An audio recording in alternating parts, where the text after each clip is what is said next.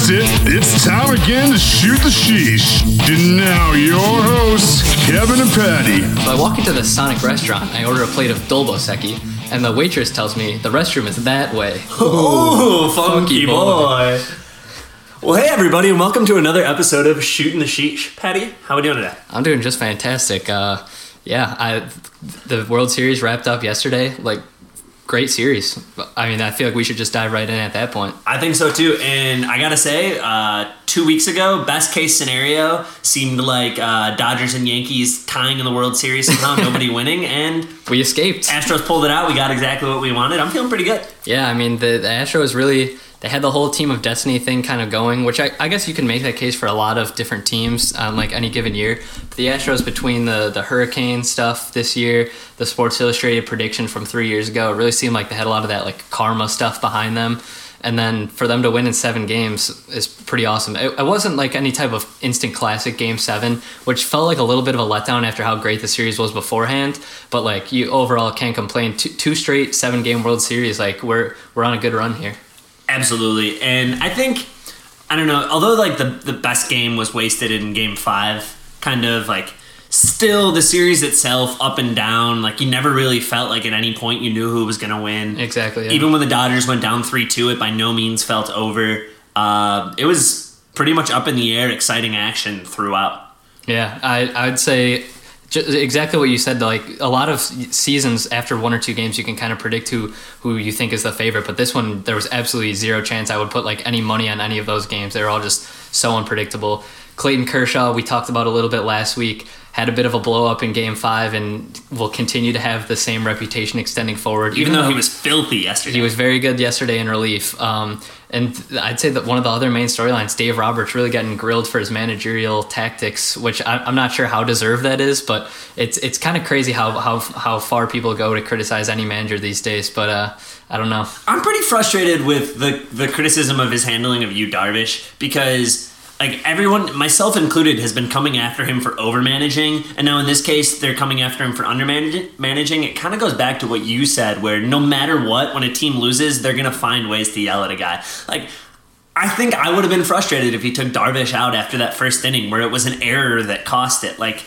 I don't know. There's there's a lot of worlds in which that inning could have gone much differently. I don't think that inning was enough of an indicator that Darvish was having didn't have it. Yeah, I've been thinking some more about this, and I think the reason that MLB managers are getting so like criticized these days is in other sports like NFL or NBA, you can criticize like people criticize Andy Reid for using timeouts stupidly a lot, and you can criticize some of their in-game tactics. But for those other sports, like the vast majority of their job is other stuff. Like for NFL, it's a lot of just scheming and like calling, and, yeah. and game preparation. For basketball, it's a lot of like managing egos and making subs, which you know f- fans aren't necessarily criticizing all the time. But the MLB, like by far, a manager's like most. I guess most in the mind of the fans' responsibility is like making bullpen decisions and stuff like that, where it's just so easy for them to be called out.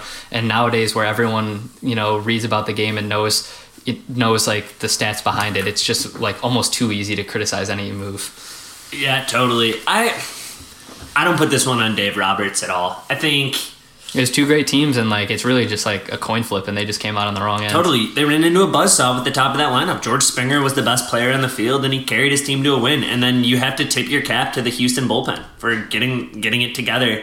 Uh, at the end, at the end of the series, when the whole playoffs, the bullpen had been the problem. In Game Seven, the bullpen came through. Yeah, and I was I was scared that they pulled McCullers too early. They didn't even get him through three innings, and it seemed like a lot for that bullpen to get through. But Charlie Morton was a revelation coming out of the pen. Yeah, and I think I think it was the right call to take McCullers out there too. I felt that in the moment. I mean, beating four guys. that was kind of ridiculous. He didn't have it. He didn't have his location. It, it looked like he had some nasty bite to his curveball, as he always does. Mm-hmm. But um, that's when you're hitting that many guys in, in a regular season game, you probably get tossed. Yeah. I mean, it's in the in World Series Game Seven. It's pretty obvious that no hit by a pitch is going to be intentional just because of the stakes. But yeah, you got to imagine in a regular season game that's that's not going to fly exactly as well. Right. Uh, as always, I, I feel like this is a broken record. Everybody always harps on it, but I, I do have one quick thing I do want to say about Joe Buck. Oh, please slay it on me. ha- have to go after it. And it's, I think I've said this before, but it's difficult for me because Joe Buck is a Hoosier, and it just it feels wrong to hate on a Hoosier. Uh, he went to grad school at IU, so it's like a little different. Not really an undergrad guy, but um, I'm noticing for me the biggest thing that frustrates me about him is he tries to dictate the coverage with like whatever his like big read is. So every game he has like the one thing that he harps on early, and then no matter what, he just repeats it over and over and over. Yeah. The the one standing out to me the most was the epic game five on was that Monday? Uh, yeah, that sounds right. Monday. Yeah, that that crazy game. Um, when Joc Pederson hit that ball like way off the top of the wall, and he was just like dogging it, and probably could have gotten to third if he hustled, but only got to second. And Joe Buck was like furious with him, like for like three minutes talking about, and he was right. I mean, Pederson should have run out that ball. But for like the next like three innings, every time Pederson came up, every time Pederson caught a ball, it was you know uh, this game looks like it could be a different game. Even though Pederson scored anyway, Yeah. he scored on that. He got to I think there was a home run like two at bats later. Like it didn't end up mattering at all. He scored, and then someone else hit like a double in the gap. And uh, and the Dodgers and uh, Joe Buck's like that's how you run out an extra base hit. and I was like, but that's Really completely different. home, of yeah. course, Pederson would have run that hard if it was in the gap. Yeah, like it's totally different on a ball in the gap versus a ball that was hit like a thousand feet in the air. Mm-hmm. I don't know. I just Joe Buck's like determination to make his take be like the take that everyone remembers. And I also go back to like in the World Series last last year. If I had to hear him talk about Jon Lester not being able to throw to first one more time, I might not have watched the game. I might Yeah. have just listened to the radio.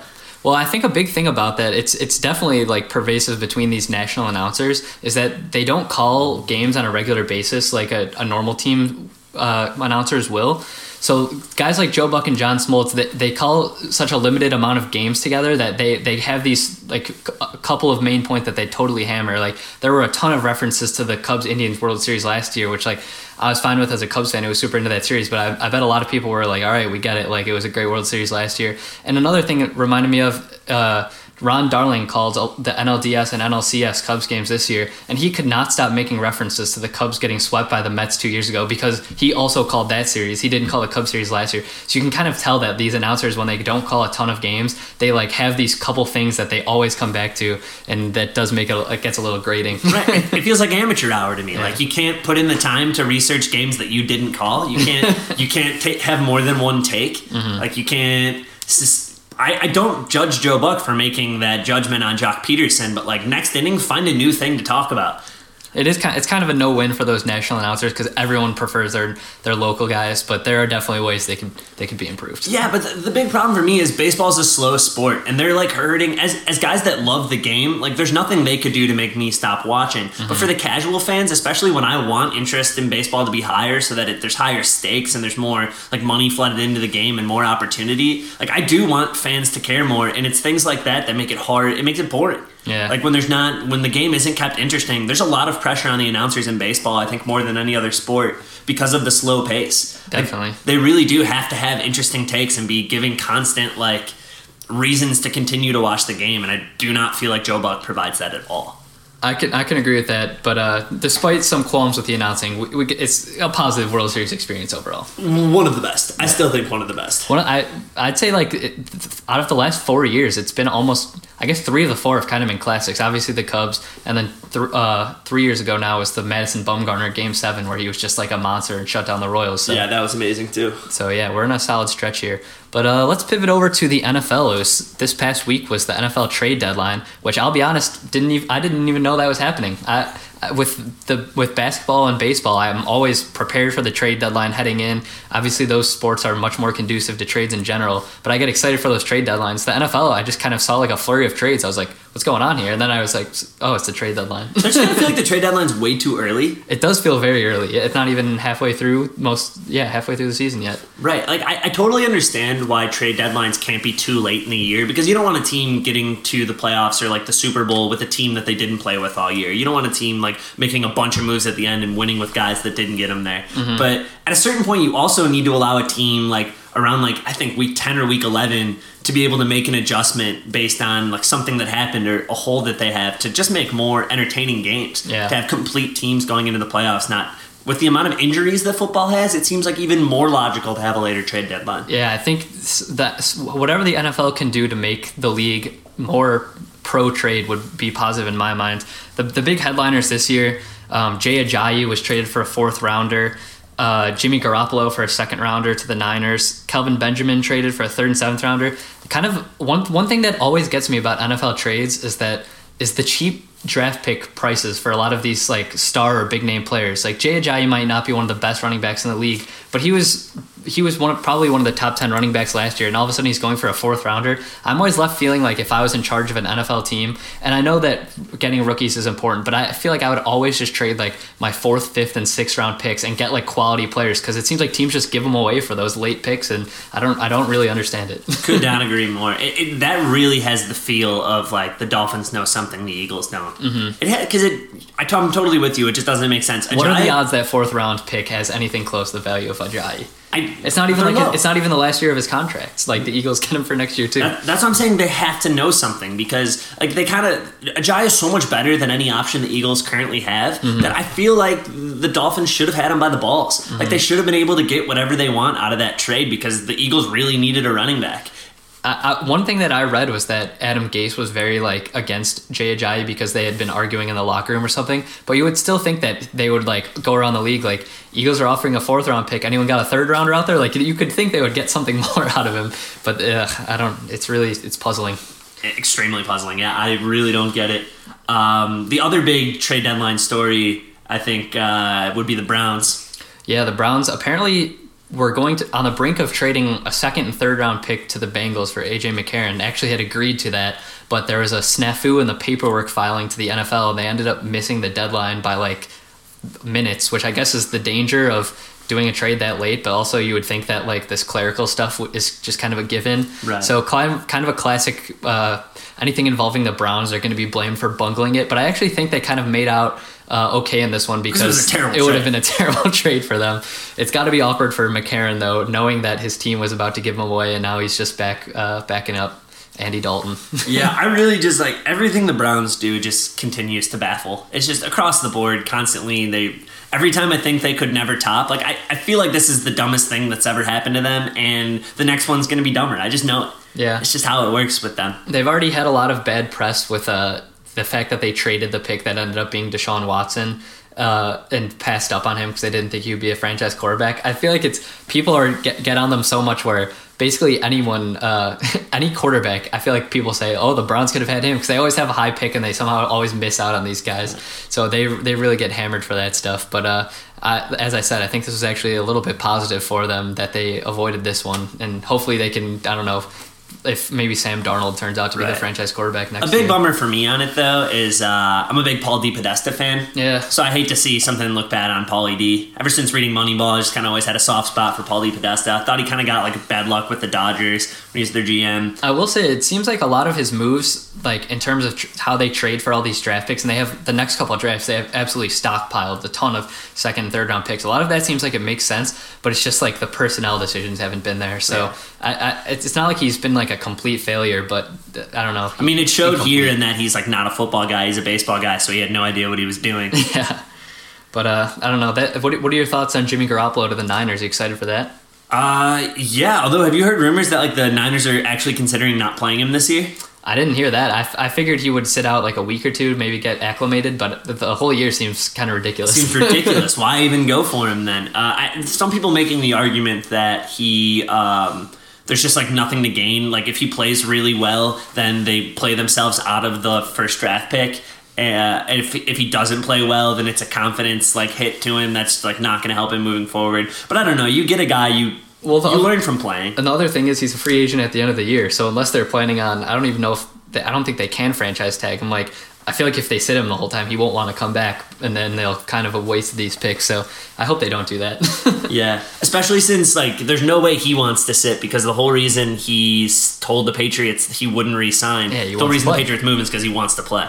So I'm excited to see just a guy who's been like such an unknown for like three years. It's like this guy might be really good, but he's blocked by Tom Brady. Like we finally get to at least see him. Just, Right. That'll just be interesting. one final thought in the NFL. It doesn't have to do with the trade deadline, but just happened today, and you just mentioned him. Uh, thoughts on Deshaun Watson? That's tough. Uh, the Texans were actually looking super exciting. The, the game against the Seahawks last week was a lot of people said the most exciting game of the year. Intense, yeah, so many points. Uh, he was he he had, didn't even start the first couple of weeks, and he was leading the league in touchdowns. Uh, so it, it's tough to lose him in such him and Dalvin Cook, probably the two most exciting rookies, both out for the year. ACLs, both of yeah, them, too. Just injured, and I feel like it's so rare to see an NFL player injured in practice like that. Like, Mm. uh, especially a quarterback, you would think they just they're just kind of walking through, not really doing anything anything strenuous at all. But Right. I guess that the thing with ACLs is they could kind of happen at any time. So definitely unfortunate for the Texans. And now uh, uh, I, I bet the AFC South winner is going to be seven and nine or eight and eight, like always, lose to the someone in the wild card game. A huge bummer there too is that it happened a day after the trade deadline. They can't even do anything to like move for a quarterback. I didn't even think about that. Yeah, that kind of rubbing salt in the wound there.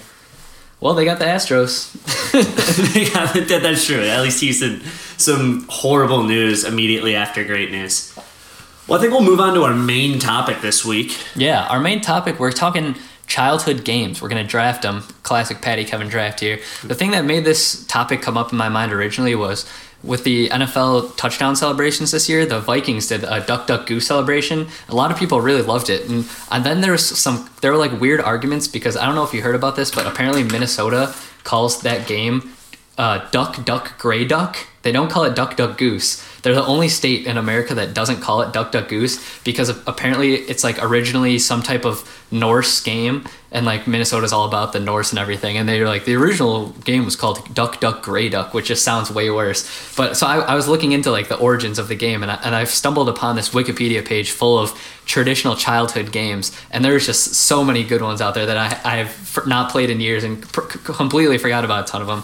So me and Kevin thought this would be a good thing to draft. And here. we aren't going to mention a lot of these because there's just so many on there. But I highly recommend you check out the Wik- Wikipedia page. The nostalgia is it's, it's incredible. Yeah, I mean they they range from like the literally like the first games you are capable of playing as like an infant to like your classic middle high or middle school junior high games. So me and Kevin are going to be running through our favorite ones, drafting them back and forth. We haven't done a draft in quite some time, so we thought it would be a good time to do it. Uh, because the last draft we had, I went first. Uh, Paddy's going to get first moves here. He's he's loosening up. I Yeah, like it. I'm ready to go. Uh, number one pick is a no doubter, and I'm sure it's what Kevin would have taken first as well. It's Manhunt. So this is uh, Manhunt. For those of you who don't know, goes by many names: cops and robbers. You can call it jail tag. I've heard it known as basically any version of hide and go seek tag. So Manhunt was basically like Kevin and I's group of friends, like livelihood in the eighth grade. Uh, basically played it every single day it, it's really amazing how a game as simple as hide and go seek that like little kids play can just be ramped up to the uh, amount of fun level that it can bring when you add just a few like tweaks to it where you have to tag people you add the jail element where you can get captured and the other and you can tag your teammates out of jail I think more than anything, it's the extra space. the extra space is huge. So we would play it on an entire like block, and this the amount of hiding spaces is almost limitless. And the fact that even if you're caught, you can just outrun it or like out athlete the other team is huge. Basically. Uh, you could play this game for hours on end, and the other thing I like about it is hide and go seek. If you have like an amazing hide, hiding spot, it's basically like you either just say like you, you just have to wait there. But in hide and go seek tag slash manhunt, if you're if you have a good hiding spot for like 30 minutes, you're not really as incentivized to just wait in that spot forever because you can help your teammates out and tag them out of jail. So you're not getting those boring lulls in the game where everyone's just like, all right, we don't know where this person is. It's, there's a lot more things mixing up. It's just a just a great game. Just uh, in my mind, the no doubt number one. I I tend to agree. Uh, I was actually I'm happy you had first pick because I was between Manhunt and the one that I actually am gonna pick. Uh, a classic needs no explanation. I'm going catch. Catch. Oh, that was on my list. Right, and the thing about catch is that you're never too old for catch. I've it's one of the few games on this list that I still consistently play often. It's it's the time killer. I just don't think you can play it with anything. It's like the most social game out there. For sure, it's there's nothing better than just picking something up, tossing it back and forth, and shooting the sheesh. Great, great name job. It's- you. Yeah, so adaptable to Yeah. any anything really. I, I could keep going, but I feel like there's really not that much to say about catch. So I think we move back over to you. Well, I wanted to note, I on the Catch Wikipedia page, I was a fan of this. First of all, one of the best parts about looking at any of these on Wikipedia is the Wikipedia breakdown of these like really basic childhood games is hilarious because they're like very scientific about it. Uh, on the Wikipedia page for Catch, it said. At early stages in a child's life, having a catch is a good way to evaluate and improve the child's physical coordination. So I like how it's like you can evaluate your kids here by like throwing stuff to them. Like if that, as if that needed like Well, explanation. well, if, if they're in the lower, if they're on the lower spectrum, there, it's less catch and more peg. Yeah, I guess that's a good point.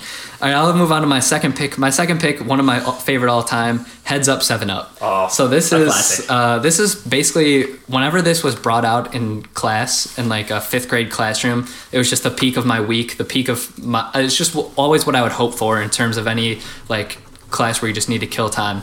So I'm sure many of you have played it. The general basis of the game is there's like se- there's seven kids who are it, right? Seven kids are it. Everyone else just sits down at their desk, puts their thumb up, and you walk around and you the seven people who are it like push your thumb down, and then if you got your thumb pushed down, you have to guess who did it. So basically, this game seems like it should be like impossible, right? Because you're choose you have a one in seven chance of guessing who it is, and if you're it, you want to pick a really random kid. Like you're not going to pick your friends because they're going to guess you. You're picking a random kid, and it seems like it should be way harder than it is. But somehow, like people are very good at guessing who's it, and then uh, being it is so fun. I don't know. Uh, it's just in general a great game, and uh, I don't know.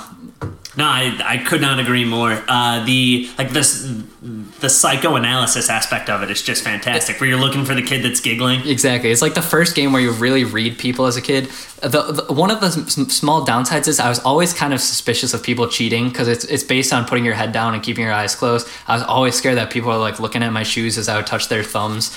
But uh, another small downside when you when you don't get picked when your thumb is up, you don't get a pushed down. It's just like oh A lot on. of people not participating. I know. yeah, But uh, downside of the but game. when you're in the zone, when you're up there picking people, it's really a thrill unlike any other.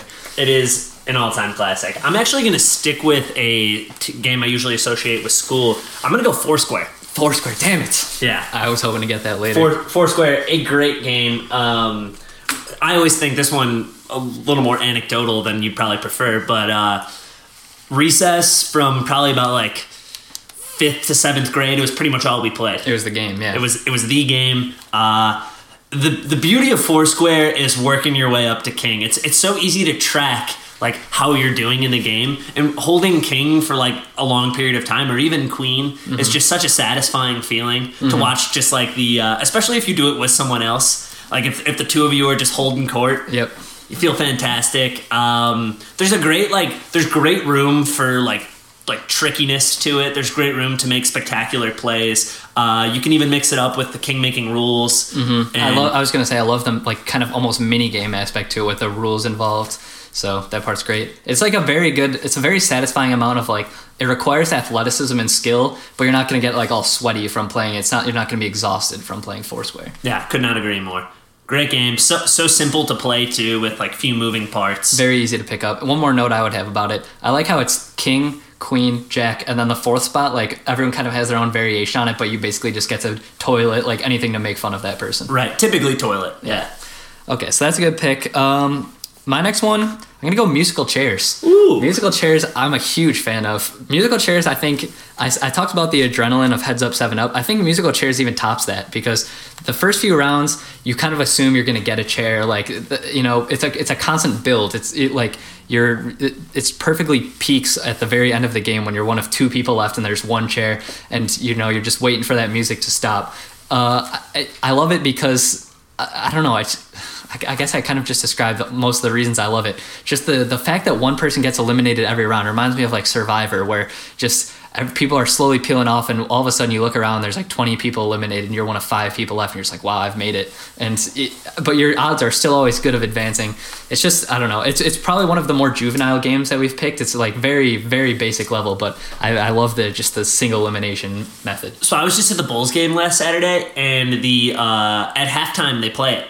Mm. Uh, they have they put like some chairs out there, and they bring in some fans from the crowd, and they circle around and you watch it, and it's intense to watch. Yeah. Like on that last because it favorite. built. Like you said, yeah, it built. Like you watch uh, the first couple rounds, you really like aren't even paying attention or don't really care, but like when it gets down to that last two, it's intense, and like the the, the suspense of waiting for the music to stop, and then just watching people just go crazy. And I feel like in the last one, the chairs almost always knocked down, and like your, people are scrambling for it, throwing each other down. Yeah. A lot of intensity to musical chairs. I, I like the pick. I don't think I would have picked it myself, but like in hearing you describe it, uh, you Mm-hmm. Kind of won me over on it. it- It's it's so mainstream that it sails under the radar a little bit, but it is solid when you think about it. All right, I'm actually gonna I'm gonna go with the simplest one we've picked so far. Even sim- even simpler than catch. I didn't think it got simple. it does. Chopsticks. Oh, chopsticks. Chopsticks, classic game. Uh, and this is another one. People call it probably the finger game. I was gonna say I never really knew the name to it, but then when I saw it on Wikipedia, I was like, oh yeah, chopsticks. But, yeah, chopsticks. Uh, I've heard chopsticks, finger game, anything like that. But it's the game where you stick. You start out. Each person puts out one finger, and you tap, adding with the math up. Um, a great thing about the game is the lack of materials. When you're waiting in line, when you're just like hanging out, have nothing to do. Previews during a movie, like anything. It's a great time killer. The simplest game to learn. Uh, all it takes is like very minor math. Uh, the one frustration with it is that it, it's a game that can be learned. Yes. Like at a certain, you It's can't really play it as an adult. Yeah, Yeah. it is a completely solved game. Um, but th- there's nothing better than like the uh, when it's dragging on a little bit w- before you know that it's solved. Before like everyone knows what they're doing. When it's like dragging on and you don't know, your one hand gets knocked in, but then you pull it back by smacking them together. It's a great game. I totally agree. Um, the thing I always think about it is before I learned chopsticks, I was my kind of go-to like wasting time in church or anything in line, like you were saying, was always thumb wrestling. Uh, thumb wrestling kind of gets old after a little bit because I don't, I don't know. Thumb wrestling's just not very fun to me. Another one that was available on this list. I feel like chopsticks is a vast improvement over thumb wrestling. So. Could not agree more. All right, my fourth round pick. Uh, we'll do five rounds here. My fourth round pick is going to be Red Rover. Oh man, Red Rover. Rover going to be my next pick. Uh, Red Rover, a very good one. Um, one that I've actually played more recently than a lot of these. We played this in college at like our orientation thing to like get to know other dorms. Um, Red Rover is a great one because first of all, you got the the individual aspect where a lot of these are team games. This one you get singled out. You get called out by the other team, and it's so intense in that one moment. You it's it's probably the mo- one of the most physically demanding and like almost dangerous. I'm almost surprised there's not more injuries in Red Rover because as I'm sure most of you know, you're basically just running full on at two people locking arms, just hoping that they're going to let go. Because if they really tried their hardest to hold on, I feel like there could be broken bones in play. I always imagine that like the two people are gonna smack heads. Yeah. you know what I mean. That like, the person's gonna bring them together. It's a game where intimidation is a big factor. Like if, if you if you look like you're picking up a head of steam, or you look like you're a big strong person running in, the other team's almost like going to be scared heading in and let go very easily. Whereas if you look weak, then they'll be determined to hold on. Another thing when you're on the locking arms t- side.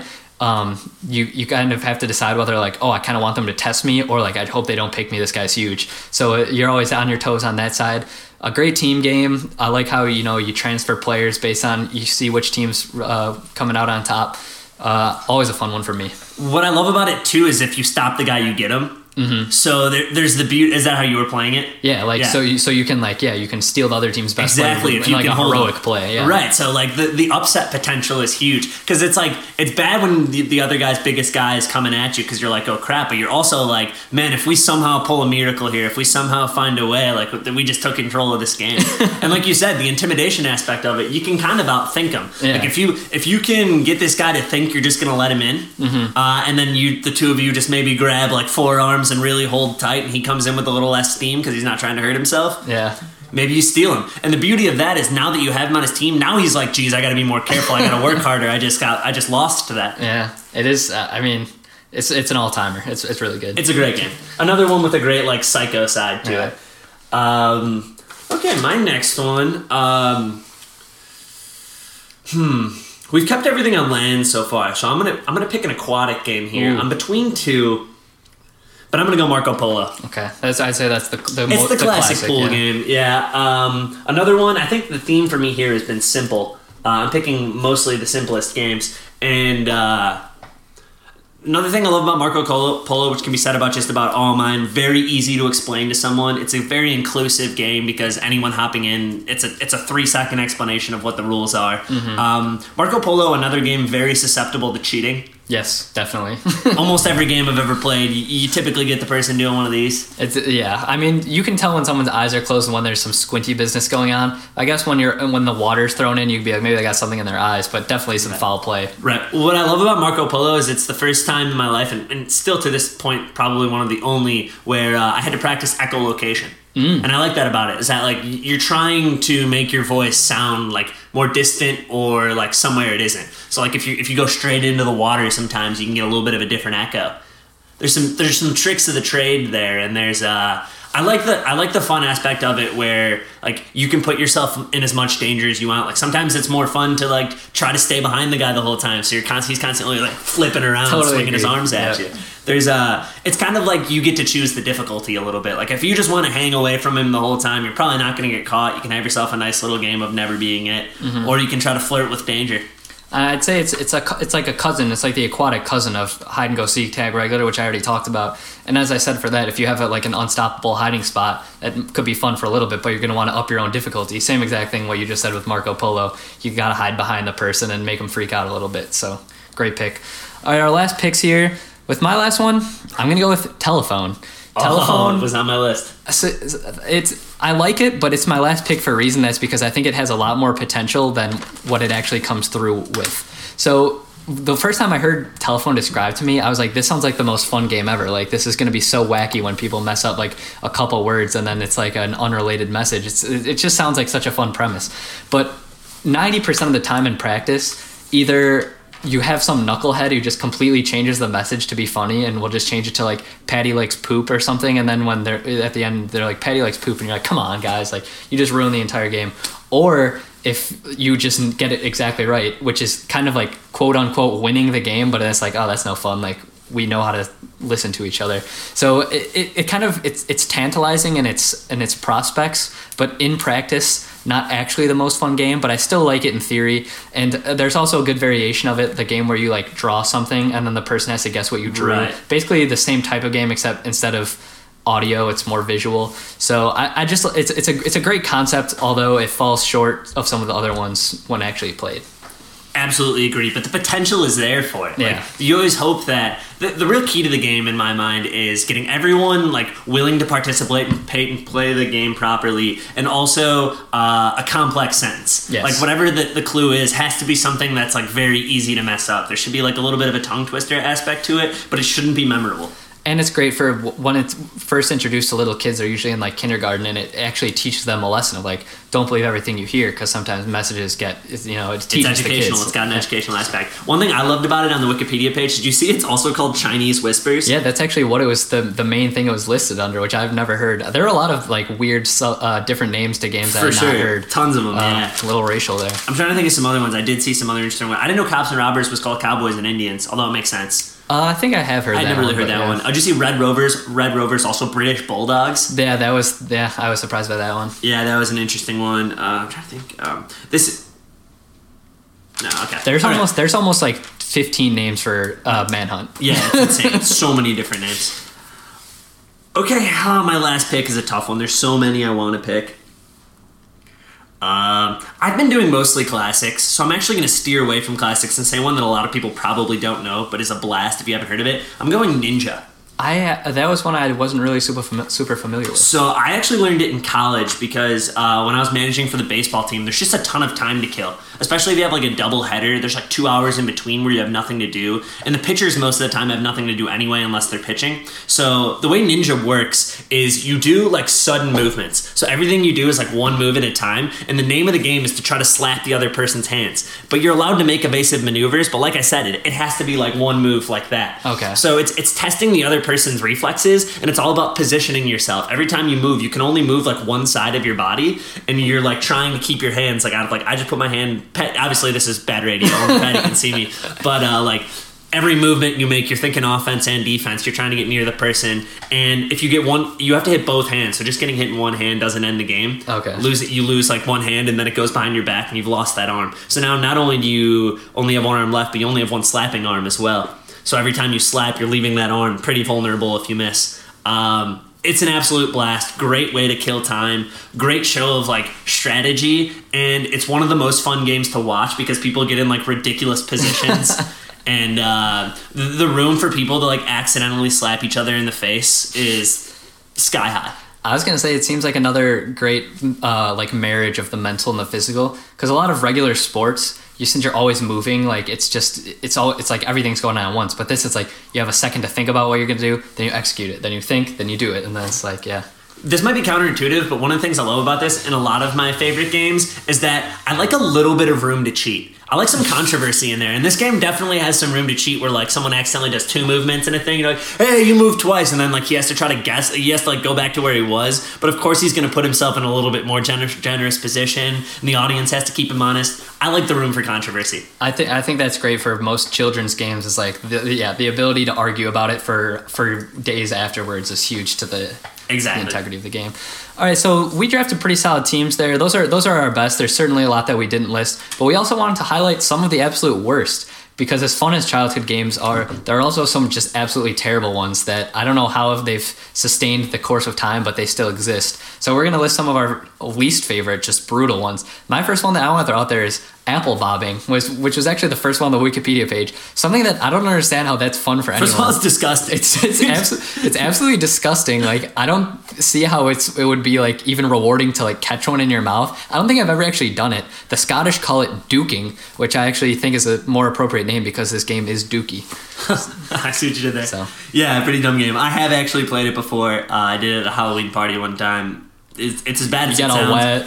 There's, there's nothing satisfying about it. Exactly. I had like pretty long bangs at the time too, so my hair was soaking wet 'cause it was dragging in the water. Who's gonna want to put their mouth in water that my hair was just dipped in? And like anyone else playing too was having like just like their nose in the water. And if you miss on the apple, then but got like your lips all over it, next person's swinging in. I just I don't even like know who in the first place thought duking was I a know. good idea. I feel like they just noticed that like apples float in water. They're like, all right, we got to make this into a game. the only thing that's like remotely entertaining about it is that it's difficult. Yeah. Like it's, it's much harder than you think it is. Like the apple, the second you get, like you really have to get your teeth into it, and it's moving in the water so much, like it dips under the water the second you apply any pressure. It is really hard to do. That's really the only redeeming quality, but.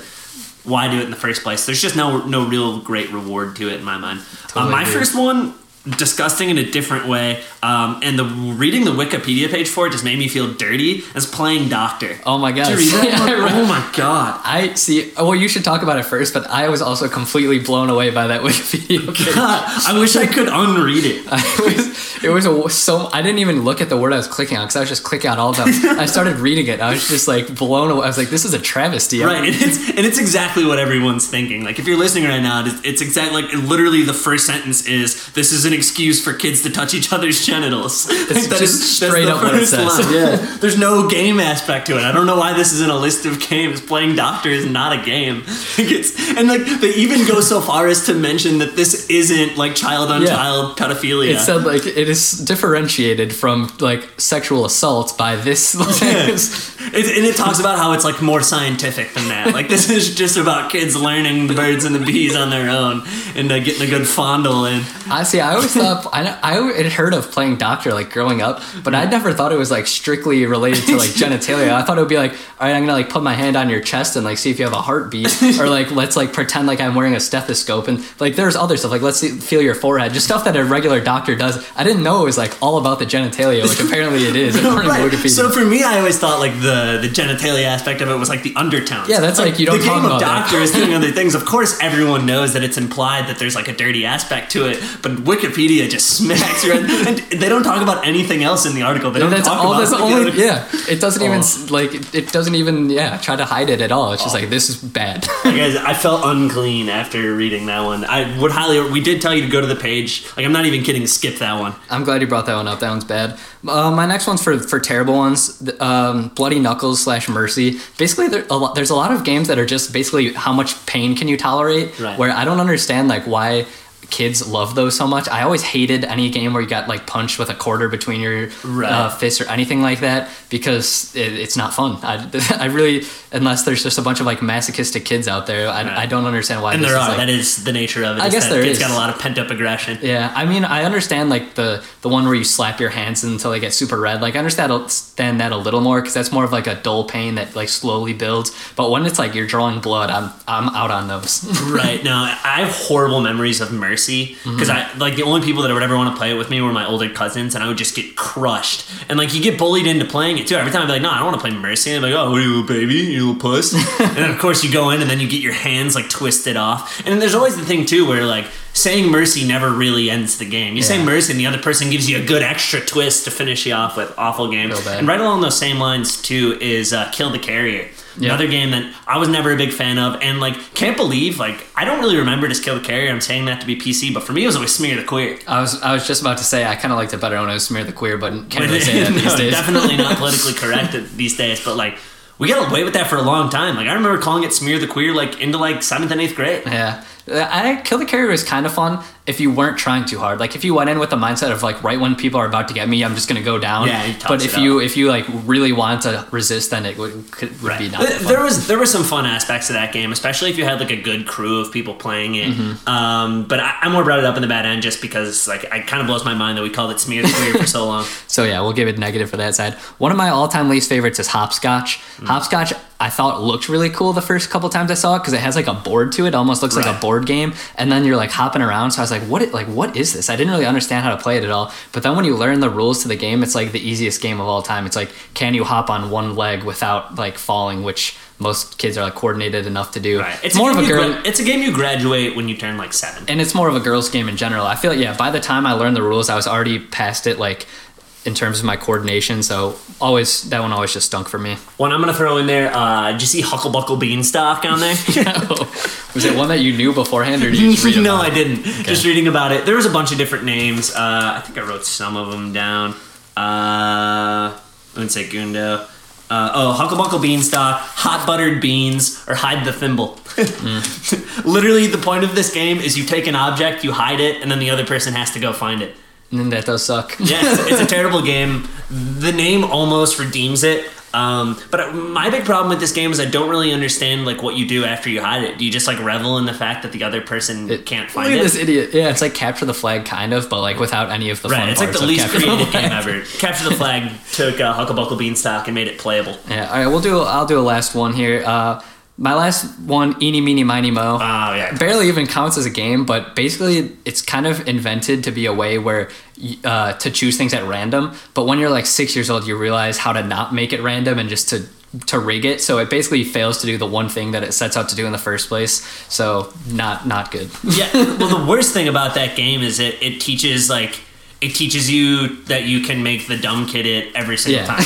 It's like the, the one kid that's late on figuring out how eeny, meeny, miny work, mo works, and there's always one kid in every group. Yeah. That kid becomes it every single time because everyone else knows how to do it. And then he probably just like, damn, I'm super unlucky, and Right. goes down to a pit of despair. The one I'm going to finish with, another one I had never heard of, pencil fighting. Did you see that one? I did see that. One. That was that seemed kind of fun. That I thought. Really? Just I, breaking. I, guess you're wasting a lot of like school supplies just breaking each other's pencils. I just my frustration with it's like the lack of cleverness. It just seems very like not clever at all. it just seems like two kids were born in class and just started going to town on each other's pencils. Yeah, I mean, I don't know. Yeah, that doesn't not definitely not the most creative one, but uh, yeah. Yeah, I, I just like I don't know. I, I don't feel like I would get much joy from that game. All right, that's our that's our childhood game discussion. Pretty pretty solid. Um, One thing, I, one game I do want to mention. I, I'm really ashamed I didn't get to pick it. I thought for sure I would. Is Spud? Do you remember Spud? Spud was really fun. I didn't see it on the list, but I wrote it down just because I liked it. Oh, it was, was? on the, it was on the Wikipedia page. Yeah, I uh, I think it was under a different name. I think you had to click it and it told you Oh, that okay. it was Spud. Um, but yeah, that game was a blast. That's another one with a lot of cheating aspect because everyone has a number, and then once you're supposed to just throw and say a number at random so you don't know who's going to be it. But then once you play a few rounds, you know people's numbers, and then you can just call the person that you want. But Right. But a Well, lot of I- fun I- but you can you can get around that by changing numbers. I guess that's true. Yeah. But that's a bit of a hassle then. Mm-hmm. but that's that's another good one. Yep. Any last thoughts, or should we move on? I think we move on to our classic Paddy's thing that still exists. All right, this week's Paddy's thing that still exists that doesn't need to exist anymore: handicapped entrances to buildings. Screw the handicap. No, I'm just kidding. Uh, That's not that everyone. I've always wanted to say something super offensive because I feel like you know this segment just leans itself to like I could just exterminate like an entire race of people. Right. But luckily, I'm like a responsible steward of the segment, so I'm gonna stick with something more. What I love about that is people that are only half listening just are like, "What did he just say?" Screw the handicap. Uh, so my, my main one, this is kind of almost low hanging fruit, but it has to be said.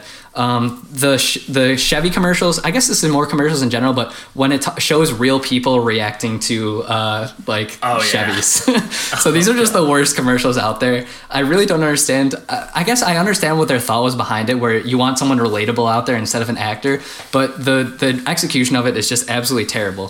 So first of all, the the, the it's not even like they these people are like on the street. Like some commercials where it's regular people, it'll just be on the street and be like, oh, this person was just going about their everyday activities. These people are brought to like a warehouse where clearly they know something's going on. It's not like they just like wandered into this building where like people are showing them cars. Like clearly something's going on beyond this. Then there's always this like kind of just like corny host who the, the, for some reason these people are like hanging on his every word. Like this is like to be so fun whatever we're about to do. And the host would come up with like the dumbest idea of something for them to do. Like read all of these awards we won see if you can read them all. It's not even like a fun activity or like something they'll just be like for some reason they're trying to list like how many JD Power and Associate awards they've won.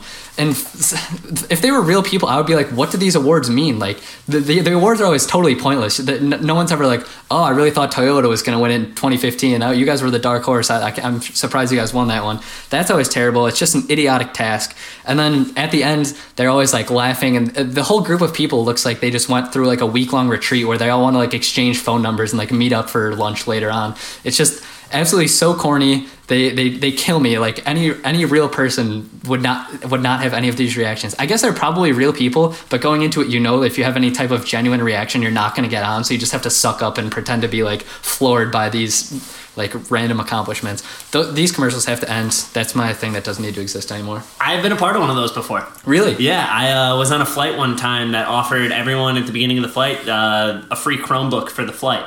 Ooh. You get a Chromebook, and then at the end of the flight, they inter- interviewed all of us, like our things. I did not make the commercial because Ah. I did exactly what you said. I did not go enthusiastic. I was like, "Yeah, it was pretty cool to have a free laptop."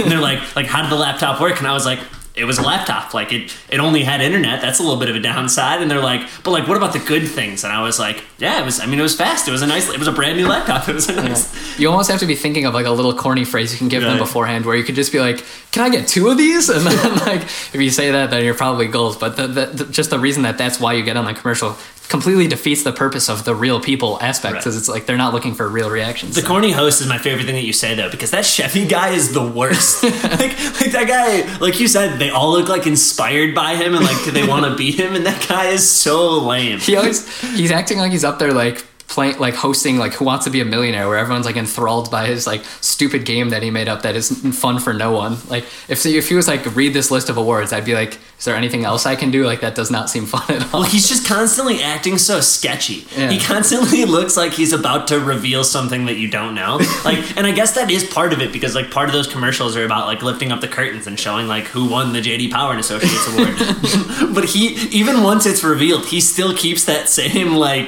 like stupid look on his face of you're never gonna guess what's coming next. I don't know. I hate that guy. Yeah, he's not he's not good. So that's that's it for this week. That's a great one. That is a very good one. you want to do etiquette watch or should we go to the game? It's up to you. Uh, we'll work it in real quick. We are running a little long here, so I'll just do this one real quick. We'll have a brief discussion about it. So I was at a restaurant the other day. I actually had a, um, a tough loss in my family this week, and um, so the whole family was together yesterday, and we ran. We, me and two of my cousins ran to do a quick food run, and uh, I'm sure we looked sad. Our faces were probably a little red, and uh, we go up to the cashier, and this guy was like grilling me on my day. He's like, "How you doing?" And I was like, "I'm doing fine." He's like, "You don't look fine." And I was like, "Yeah, it's been a tough day." He's like, "What happened?" And I was like, "I lost a family member." And he goes, "Oh, that's tough." Those your friends? I was like, no, those are my cousins. Like, dude, can I just get a milkshake? Like, this guy was grilling me. So I guess my thing is like, am I in the wrong here? Was I just like emotionally in a bad state and like should have humored the guy that's like working long hours and just trying to have a conversation? But like, I was very frustrated that like, all right, man, when someone says like, how's your day? If, if you give the response good, isn't the other person to assume that you do not want to talk about it? Like if Yes. I had, had wanted to give him a conversation, I would have said like, oh, I'm doing great. How are you doing? Or like, oh, you know, I've had a crazy day. This is what happened. Like that, I could have said something that would have indicated I want to have a conversation. If you give like a one syllable answer, I think the other person is meant to take it as That that guy it. literally made like three mistakes there. First off, you give him the as you said the one syllable answer. He should know that means no. But he'll pr- if he presses you, all right, whatever. The when you say like, oh, I'm having a tough day. That's another like signal stop. and then when it's like I've lost a family member, it's like back out now. Like say I'm sorry and, and don't ask him any more things. It's like there was so many uh, so many mistakes by that guy. That kind of reminds me of like when you're asking your friends something like you do a your mom joke and someone's just like my mom's dead and that's just like the worst thing ever. And like you, so, most of the time it's a joke, so you're like screw you, man. But if that ever happens in real life, that you would just feel so awful. But apparently this guy just wanted to like keep Totally. talking about it. So brutal. So I don't think this one's really up for debate. I think the real question here is uh,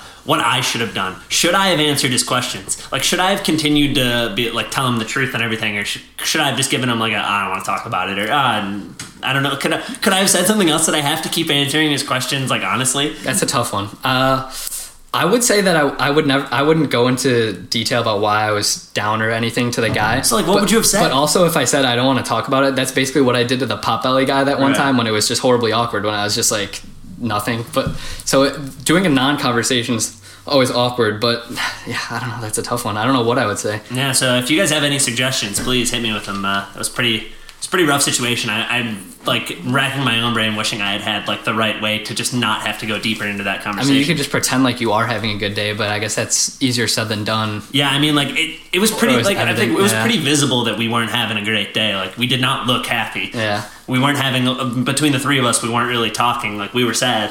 Yeah, so tough. All right, we'll move on to the game. Um, celebrating the Astros World Series championship. I want to see how well Kevin knows the Houston Astros. So very topical. I don't, Kevin's a pretty big baseball fan, so he knows a lot of the, the backgrounds on these guys. But we'll see exactly how well he does. I'm like the king of brain farts, though. So these games are always a toss up. Uh, we'll see. We'll see. I, all right, we'll start off with um, Alex Bregman. Alex Bregman was the third baseman for the Astros. Alex Bregman went to LSU. He did. Also going to LSU is the band Better Than Ezra, uh, known for their song Juicy. Um, Kevin, what is the best-selling orange juice in the past year? best-selling brand of orange juice. Oh, so I'm, I'm between two. I'm gonna say Tropicana. Tropicana, one for one. This guy knows his Astros. All right, number two, um, George Springer. George Springer, uh, he was interviewed in the All Star game, bringing national attention to the fact that he grew up with a stutter. He had a stutter when he was young, as did King George VI of England, um, who is depicted in the movie The King's Speech. Um, who depicted King George in The King's Speech? Colin Firth. Colin Firth, two for two. And I know my Astros. You are on fire right now. All right, next one. We're talking Jose Altuve. Jose Altuve, possible league MVP, famously only five foot six. If he was an NBA player, he'd be the third shortest of all time, just ahead of Earl Boykins. Earl Boykins, of course, went to Eastern Michigan University, whose mascot is named Swoop. Swoop is also the mascot of what single A Cubs affiliate? What is the single A affiliate of the Cubs? Oh shoot, it's changed. Not advanced A, regular A. Right. So I'll give you a hint. They're Midwest. They're a local team. yeah, it's not Myrtle Beach. That's high A, right? Yep, that's high A. Uh, so Midwest. Oh man, is Tennessee still double A? They're double A. Oh man, who is? I went to college in this town. Ah, it's the South Bend. South Bend Cubs. South Bend Cubs. All right. What did well, they used to be? They used to be the South used to Bend. be, well, they used to be the South Bend Silverhawks, but that Yeah, was before they were the Cubs. The Right. Cubs used to be the Kane County Cougars. Right, and A, became and they, the South they Bend moved Cubs. to South Bend. Right. So you don't know your Altuve, but we'll do, move on to our last one here. Justin Verlander. Justin Verlander was on the cover of MLB 2K12, of course, which featured the song "Colors" by Grouplove. Mm-hmm. Grouplove was also the band behind the song "Tongue Tied," which wa appeared in the show Glee. Um, Glee, of course, took place at McKinley High. Um, when William McKinley, the president, was assassinated, who succeeded him after his assassination? McKinley was. They, this is like the era of presidents where they had like no power, so they're like the least memorable. Well, this is. I'll give you a hint. It was 1901 when he was assassinated. I don't know if that helps. So McKinley went to Teddy Roosevelt. Teddy Roosevelt. Three for four. Kevin. I mean, Notable about Teddy Roosevelt there, uh, actually at that point the youngest president of all time, but not the youngest ever elected because he wasn't elected. He succeeded McKinley. The youngest ever elected, Paddy, was uh, I don't know. John F. Kennedy. Oh, John F. F. Kennedy. Kennedy, youngest ever elected. Roosevelt, youngest ever to be president. Wow, that is. I did not know that. But uh, clearly, Kevin was watching the World Series because he did pretty well on that Astros quiz right there. That was a solid quiz. I had a good time with that. It was a roller coaster waiting for like what the question was going to be. I was on the edge of my seat. All right. All right, Paddy, any final thoughts before we wrap this guy up? Nope, pretty good. Episode 25. Uh, shout out Derek Lee. And uh, that's, that's all I have. Time. Thanks, as always, to our producer, Chris McConnell. Later, everyone.